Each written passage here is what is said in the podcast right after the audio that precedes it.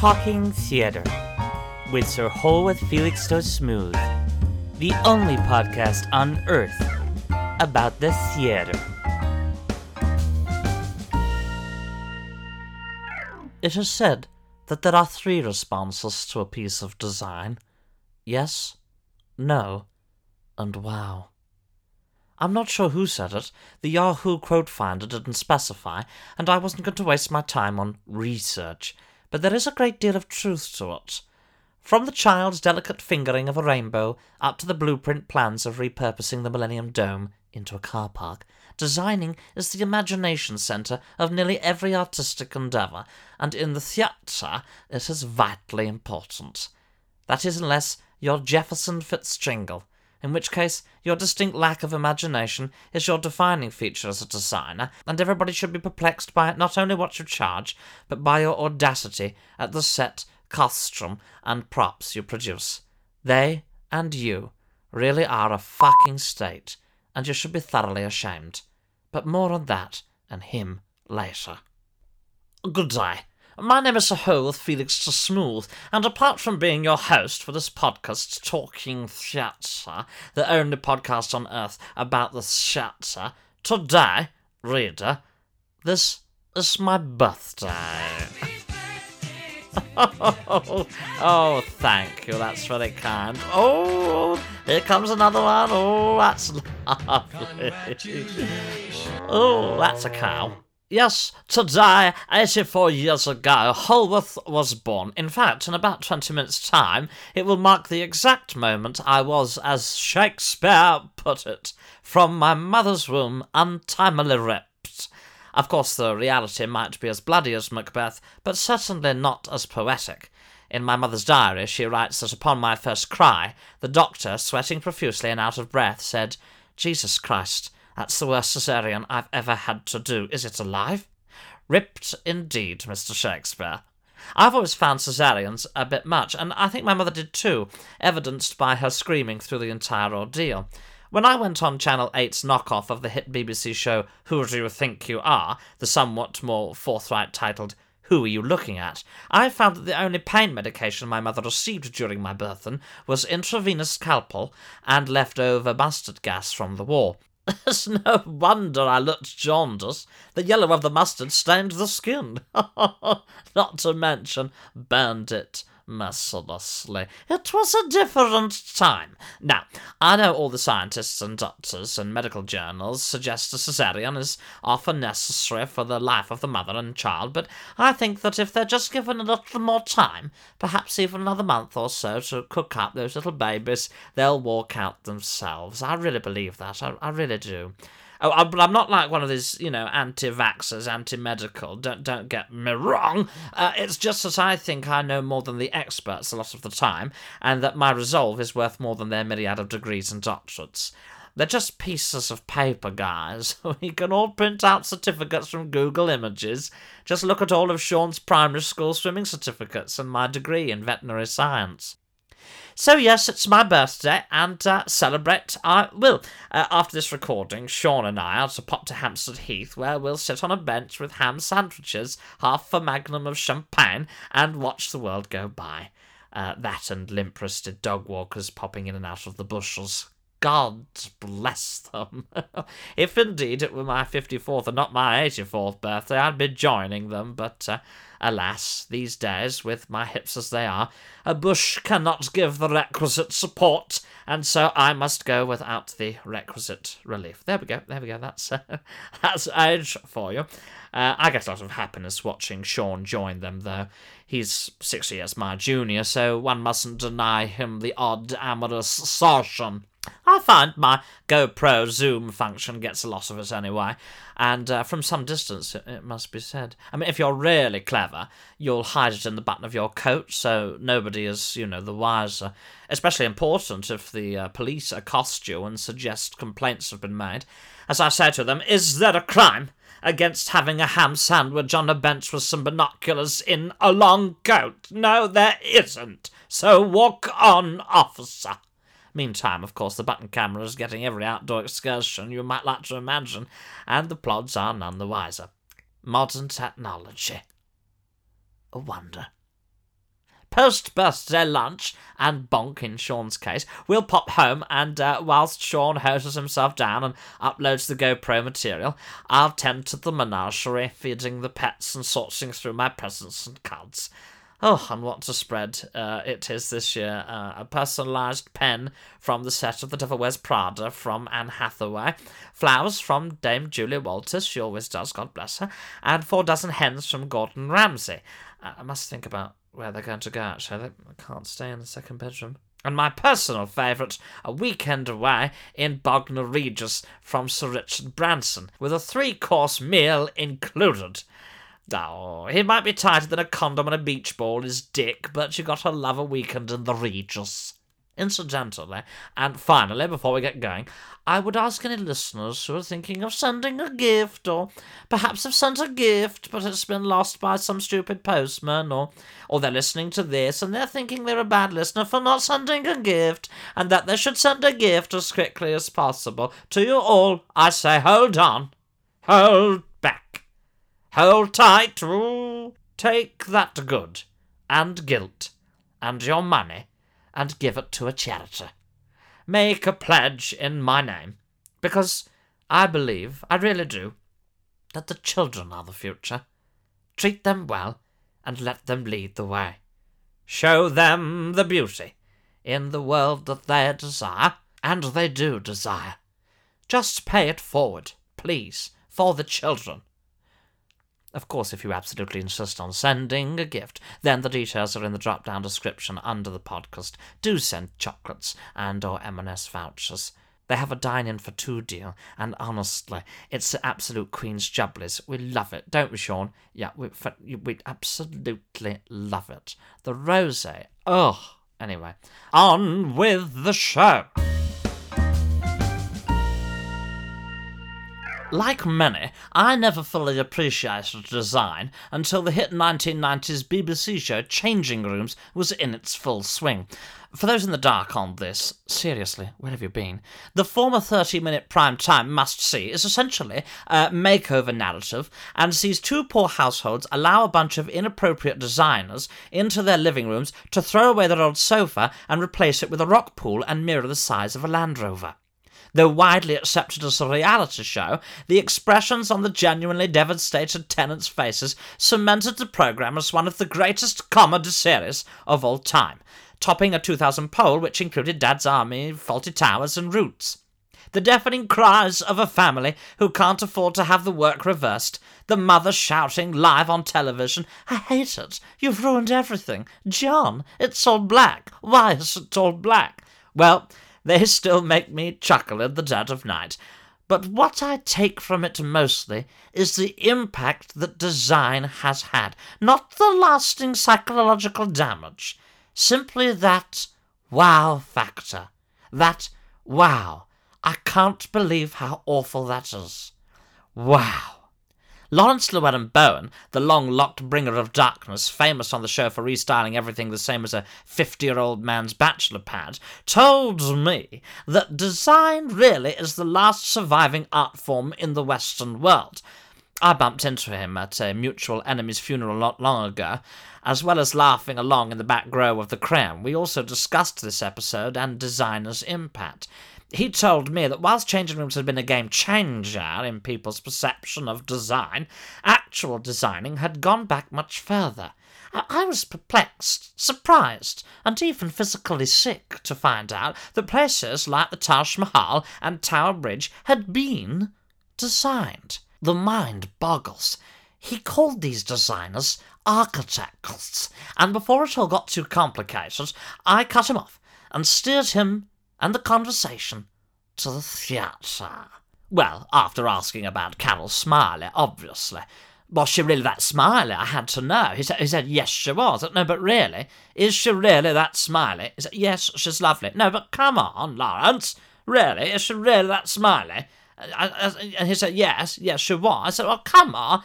Carol Smillie, though. He said, yes, Holworth, she is Smiley. I said, but as in overly smiley. He said, Well, what do you mean by that? I said, Well, is, is she smiling when she shouldn't be? He said, well, what? I said, like here, like at a funeral. Well, he said, I never went to a funeral with her. Oh, I said, but if you well, just imagine it now, if you were at a funeral with her, would she be the sort of person who would continue smiling because she is herself very smiley?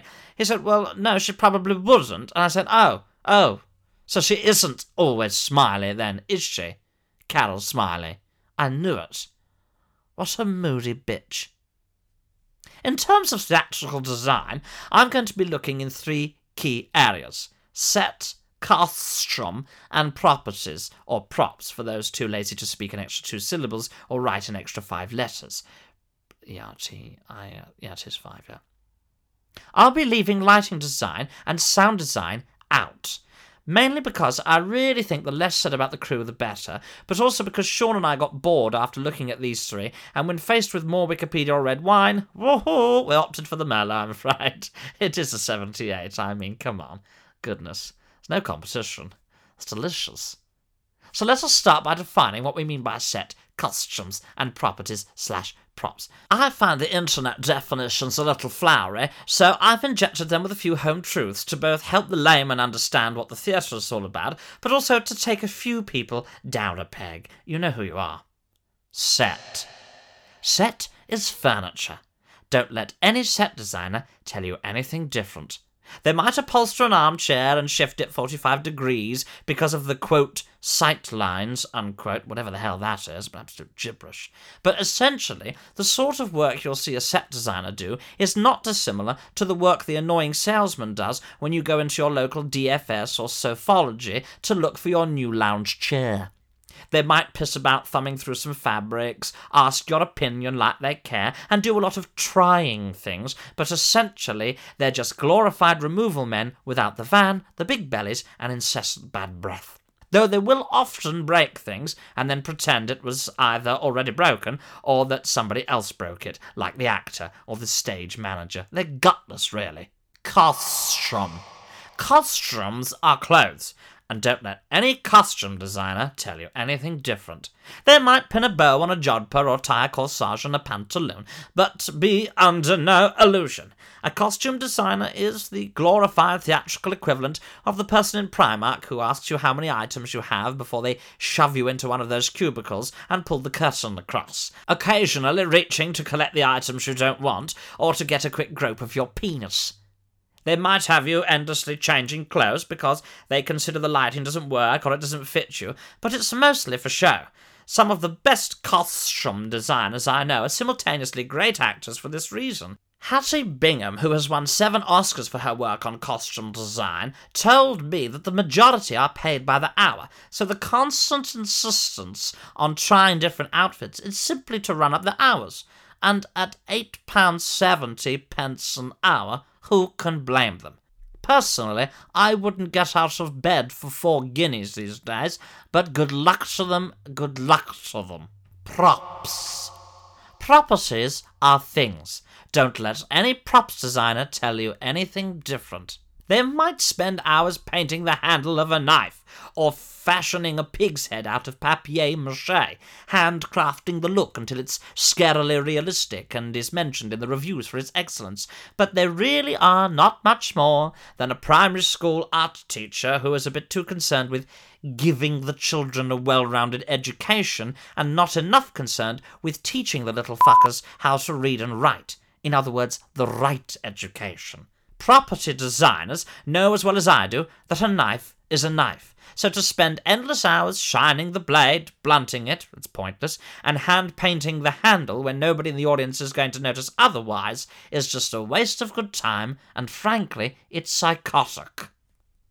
So that's set, costume, and props. Now you might think I'm being flippant, but you'd be wrong. No, flippancy would suggest I think we don't need them. Of course we need them. I don't want to be on stage with my treasures out. At 84, the dissension of my scrotum would be cause for concern enough, let alone the fact it can get quite chilly in those theatres, and I will get the goose flesh. No, we must have costume, we must have set, and we must have properties, and we must have those people who create those things. They are extremely, extremely important. That is, all designers except for Jefferson Fritz Jingle, who, if he were a bike, I'd smash to pieces and throw in the canal, leaving him to share the remainder of his life with a few ducks and the local serial killer's weekend's work. But more on him later. You're listening to Talking Theatre, the only podcast on earth about the theatre. Next up, we'll be looking at some of my favourite designs, including me Auntie Joan's new curtains. They're crimson and pleated. She's delighted with them, and so am I. Thank you, thank you, thank you, Dunelm. A wonderful store. We'll also be discussing the do's and don'ts of realizing theatrical design, like don't use spikes on chairs, use cushions, or don't use an egg to make cutlery, uh, don't make them at all, in fact, it's, it's a waste of time, just just buy them, order them on, on Amazon. If you have Prime, they'll be here the next day. It's a great service. They don't pay tax, but but uh, still a great service, and, and that's good enough for me. Just just just order them, relax, and then have a cup of tea. I would say. Anyway, more more on that later. Uh, for now, uh, a word from this week's sponsors.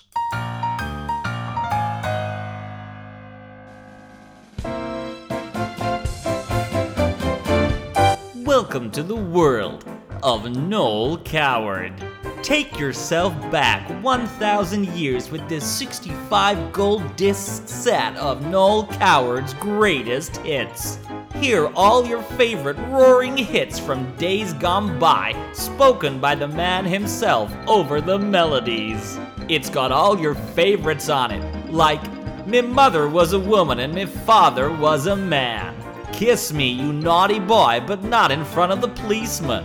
And hoo hooray for the KKK. And who can forget Coward's unforgettable ballads like Miss Soldier's going off to war and look how sad I am.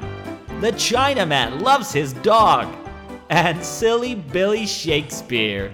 You can have this incredible collection of melodic memories for just 2095. Yes, that's 2095. That's $2,095. So whip out that credit card and you'll be listening to that coward's greatest hits before you know it. Hits like Don't Put Your Daughter on His Lap, Mrs. Worthington, and The Soviet Machine. Here it comes. Aha, aha, aha. Buy now, buy now, buy now, buy now. The American Society for the Appreciation of the Work of Noel Coward proudly sponsors Talking Theater, the only podcast on earth about the theater. David Suchet, the bald Belgian actor famous for his television portrayal as Agatha Christie's sleuth creation, Miss Marple, told me that without Kostrom, his BAFTA winning performance would have been nothing. He always felt he knew Marple, but it wasn't till he slipped into the granny knickers, popped on his flowery dress, and had his catheter and bag put in, that he really felt the presence of the old busybody. Add a pair of plain pumps, a sun hat, and a handbug, and he was practically possessed. In fact, on several occasions, it is said Suchet had to be slapped out of character at the end of the day's shooting, as instead of getting out of Carstrom and going home, he'd start investigating anything he could misconstrue as a crime, like on one occasion when he questioned the entire crew about a single turd left unflushed in the toilet. Aside from this anecdote confirming Suchet's method, that method being insanity, it also demonstrates how important costume can be. In looking back through my annals to try and find what I consider the best example of costume design, I come back time and time again to the same thing. A Godzilla. It simply cannot be beaten. The large Japanese reptilian alien is nothing but a work of genius, and I was fortunate enough to visit an exhibition last year where the head was displayed in a large glass case. The caption on the side said that the costume was not only a formidable design, but also a feat of engineering. Apparently, the entire costume could be controlled by one actor from the inside, but I was fascinated to read that whilst it was impressive, in order to work it from the inside, the actor doing so risked his life every time he did it because of the sheer amount of electrics and emissions that were created from its uh, maneuvering and its uh, roaring. The plaque said that on the final day of the shoot, they seemed to have dodged every safety bullet, but as they called cut and asked Francis Dorman, the short actor who played the part, to come out, they received no answer. He had indeed perished.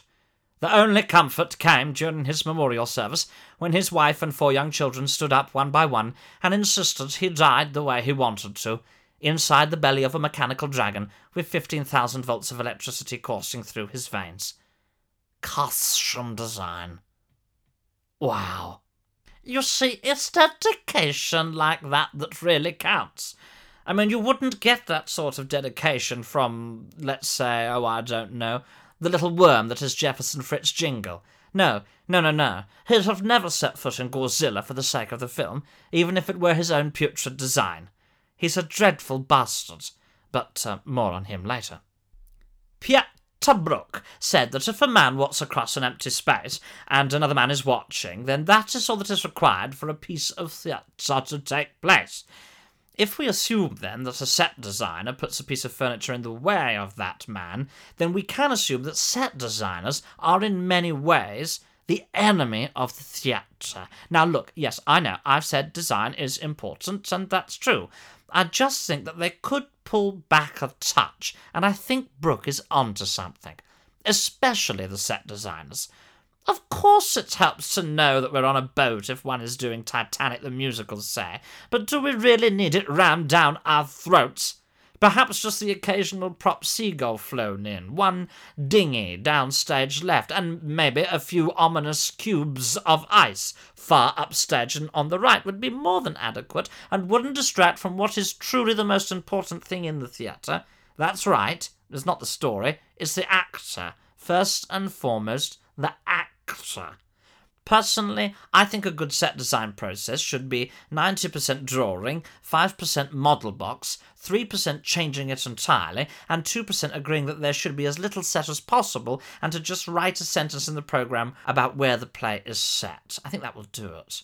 In terms of the best set design I've ever come across, well, to that I must refer to a one Sir Michael Crawford, who told me at Shirley Bassey's hundredth birthday that he was once in a show where the set design first began as simply a bare stage, because the production team wanted it as simple as possible.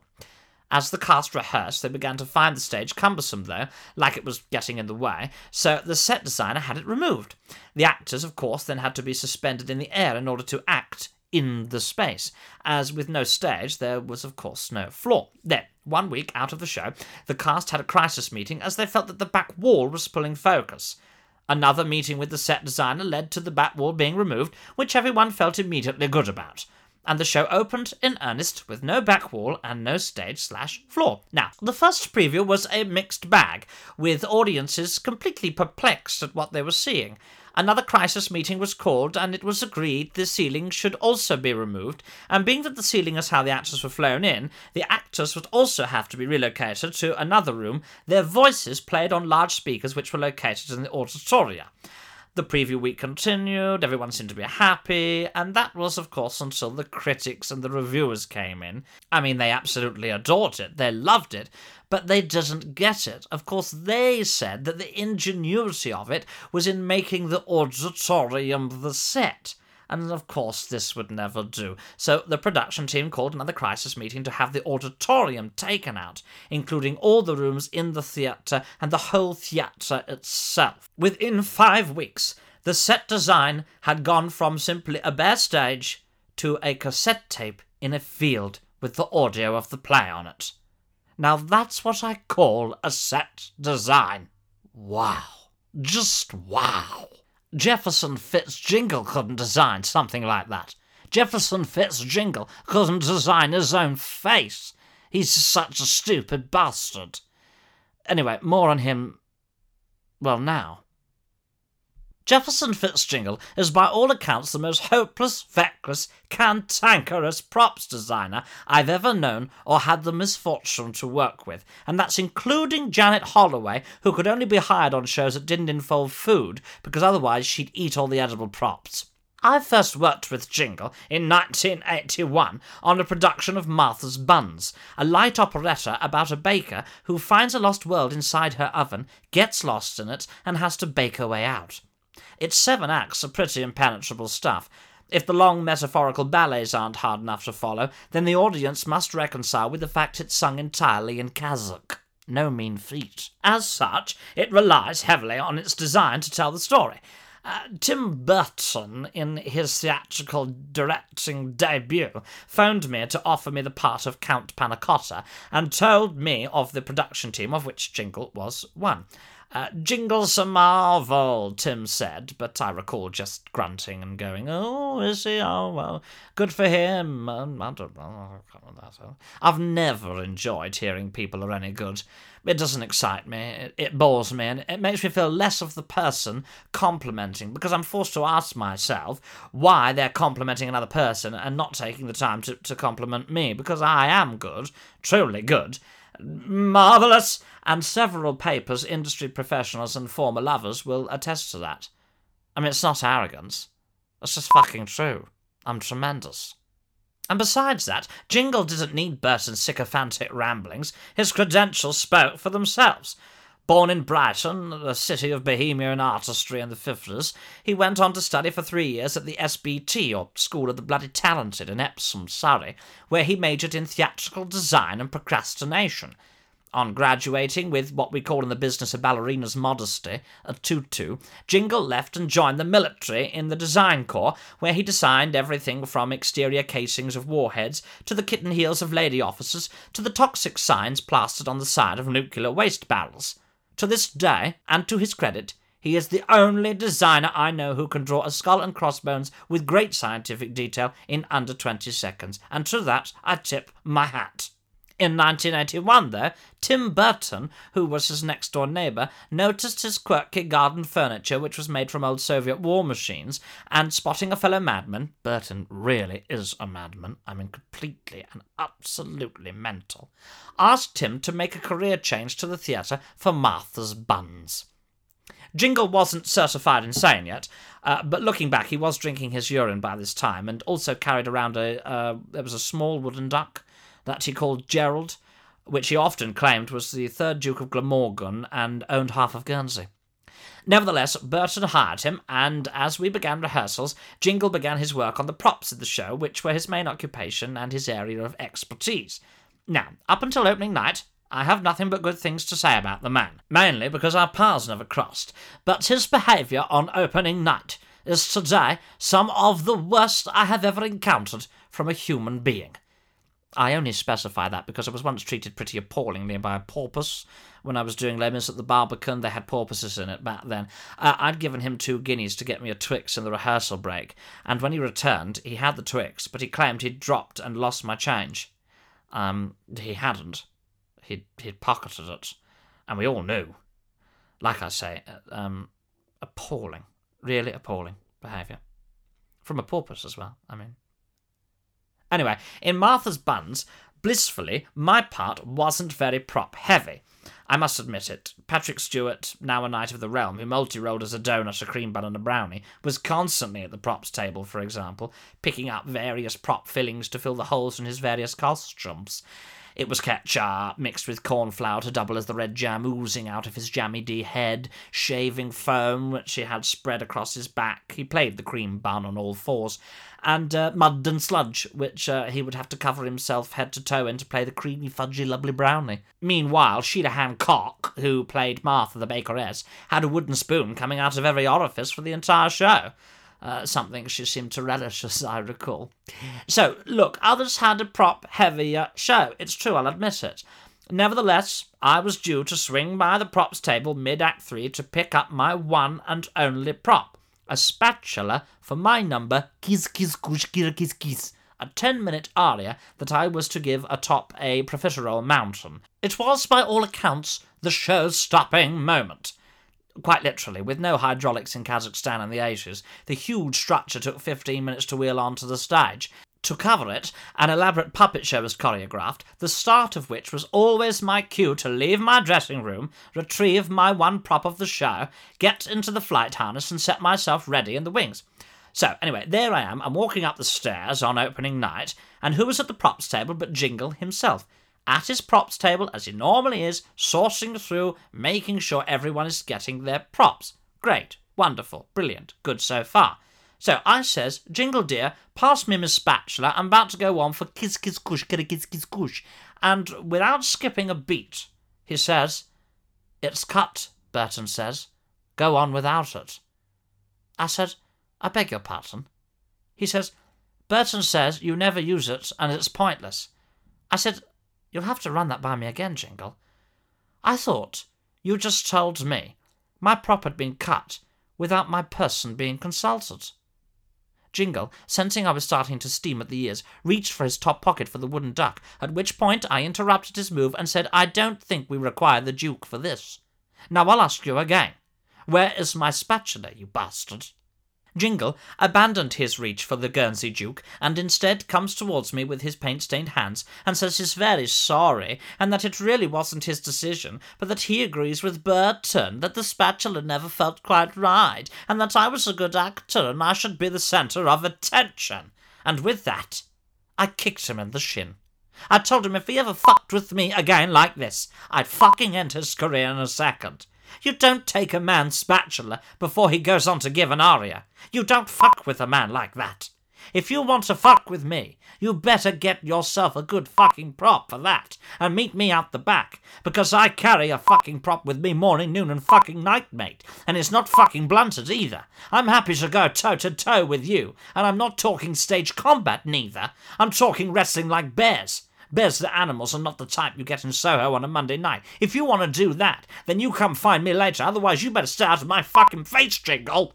Well, Jingle was shaking and he fled the theatre, and he was never ever seen again. Like I say, completely mad. To act on a director's instruction in the theatre is an abomination at the best of times. Most directors would agree with me, and to cut a prop without telling an actor is shameful. Now, I suppose you'll ask why I needed the spatula so much. Well, the truth is, I didn't, but it's the principle. Now, I know Sheila Hancock wrote in her autobiography some years later that the real reason I got so irate is because I hadn't bothered to learn any of the Kazakh, and so had written all the phonetic lines onto the back of the spatula and relied on it to get through the number. And that Burton had repeatedly told me to cut the spatula in every rehearsal because it made no sense and was ruining the show. But that is just more bollocks. Hancock always did talk absolute shite, and it's a shame she has to sell her toilet top book through such fanciful lies. I'm talking mainly about her specific retelling of that episode, though her cavalier use of airbrushing on her photos in the centre pages leaves much to be desired as well. No, I won't take any responsibility for Jingle's dreadful behaviour, nor his suicide later that day. Lowly props designers take note. If you fuck with my props, or any actors for that matter, don't be surprised if they berate you to the point that you feel so rotten afterwards you feel you've ruined your chance at this life and must take your chances on another. Jefferson Fitzjingle, everyone. Take a fucking bow. And so to correspondence. This week, Pringle Breslow, 84, from Glasgow, writes in with a very curious question indeed. Hello, Pringle. He writes, Holworth, I hope you're well.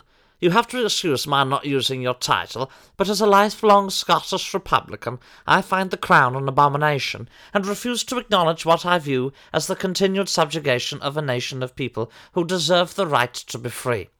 I'm serious, Holworth. The French had it right drag them out of Buckingham Palace, and behead every last one of them, and the corgis too. They're complicit. They can't wash their paws of this. I wanted to write because we share the same birthday, and not just the date, but the year as well. And so from one eighty-four year old to another, I say, Happy birthday. In fact, I looked your history up and found out that we were born in the same hospital, across beds from each other, and our parents also came from the same area. Isn't it funny that you grew up to be a famous knight of the realm, though obviously I don't consider you that, with a wife, a boyfriend, and children, a lovely house and money in the bank, whereas I grew up in abject poverty with an alcoholic father and a mother who spent as much time begging for food as she did on the game. I suppose my question is this. Looking at how close we were in location and are in age, and how different our lives have turned out, you happy and highly decorated, me poor and without prospects or hope, I'd just like to ask, why? Just why? Pringle. Oh, Pringle. Oh, Pringle, Pringle, Pringle, Pringle, Pringle, Pringle. Oh, Pringle Breslow from a Glasgow. When you pop, you really don't stop, do you? Can I start by saying I couldn't disagree with you more about the monarchy? Yes, look, the Windsors are sort of a little inbred and are probably responsible for the death of the people's princess, but they bring a lot of money in, and that's what counts, Pringle, okay? Money, money, money, money, money, mm, lovely. you wouldn't know because you've never had it, but money is a lovely thing, and it really is the key to happiness. Besides which, the Netflix show The Crown, which was inspired by the Royals, has got my friend Olivia Colman back to proper acting rather than all that blubbing and crying she got into the habit of doing for the last decade. I phoned her after her first series to congratulate her, and she was desperate to know how she was doing. I said to her, Yes, it's a caricature. Yes, the performance is one dimensional, but it's a step in the right direction. But I did also say to her, Olivia, the one thing you must do more as Lizzie is swear. Like Julie Andrews, the Queen swears with the best of them. Her pet name for Philip, for instance, is cunt. Well, it has been for the past few years. But overall, as, as I say, Olivia, it is a step in the right direction. That, Pringle, you cannot deny.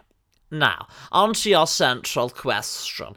Unfortunately, I don't have any information or insight into the sociology of our upbringings and why they differ so, and indeed, when I approached a sociologist on your behalf, he told me to please get out, and that if I wanted to talk, I should knock at the door and not climb through his back bathroom window, and in business hours and not at 3 a.m.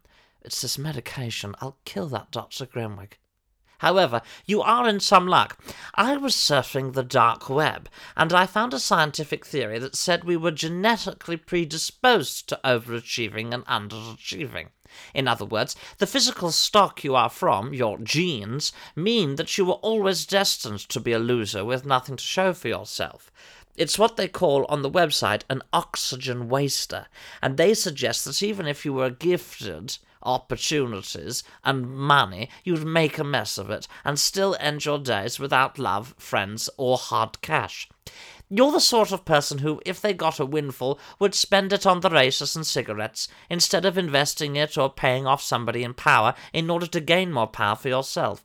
So, whilst this might seem a little harsh, you can take some solace in the knowledge that from birth this difficult road was chosen for you, and the cause belongs solely to you.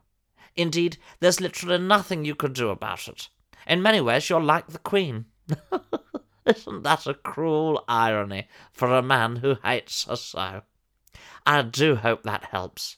Pringle Breslow, 84 from Glasgow. To you I say, happy birthday, good day. Well, that's all we have time for today. Join me next time when we'll be going back into my own personal archive for the 10th episode special. And I'll be sharing the audio recording of myself on the famous actors interview show Deep Inside an Actor with James Lipton's protege, Billy Philpott. In the episode from 1984, I discuss my early life, what gave me the bug, that's the theatre, not HIV. It was the 80s after all. And why I love my wife so much. It was a different time. You've been listening to Talking Theatre, the only podcast on earth about the theatre.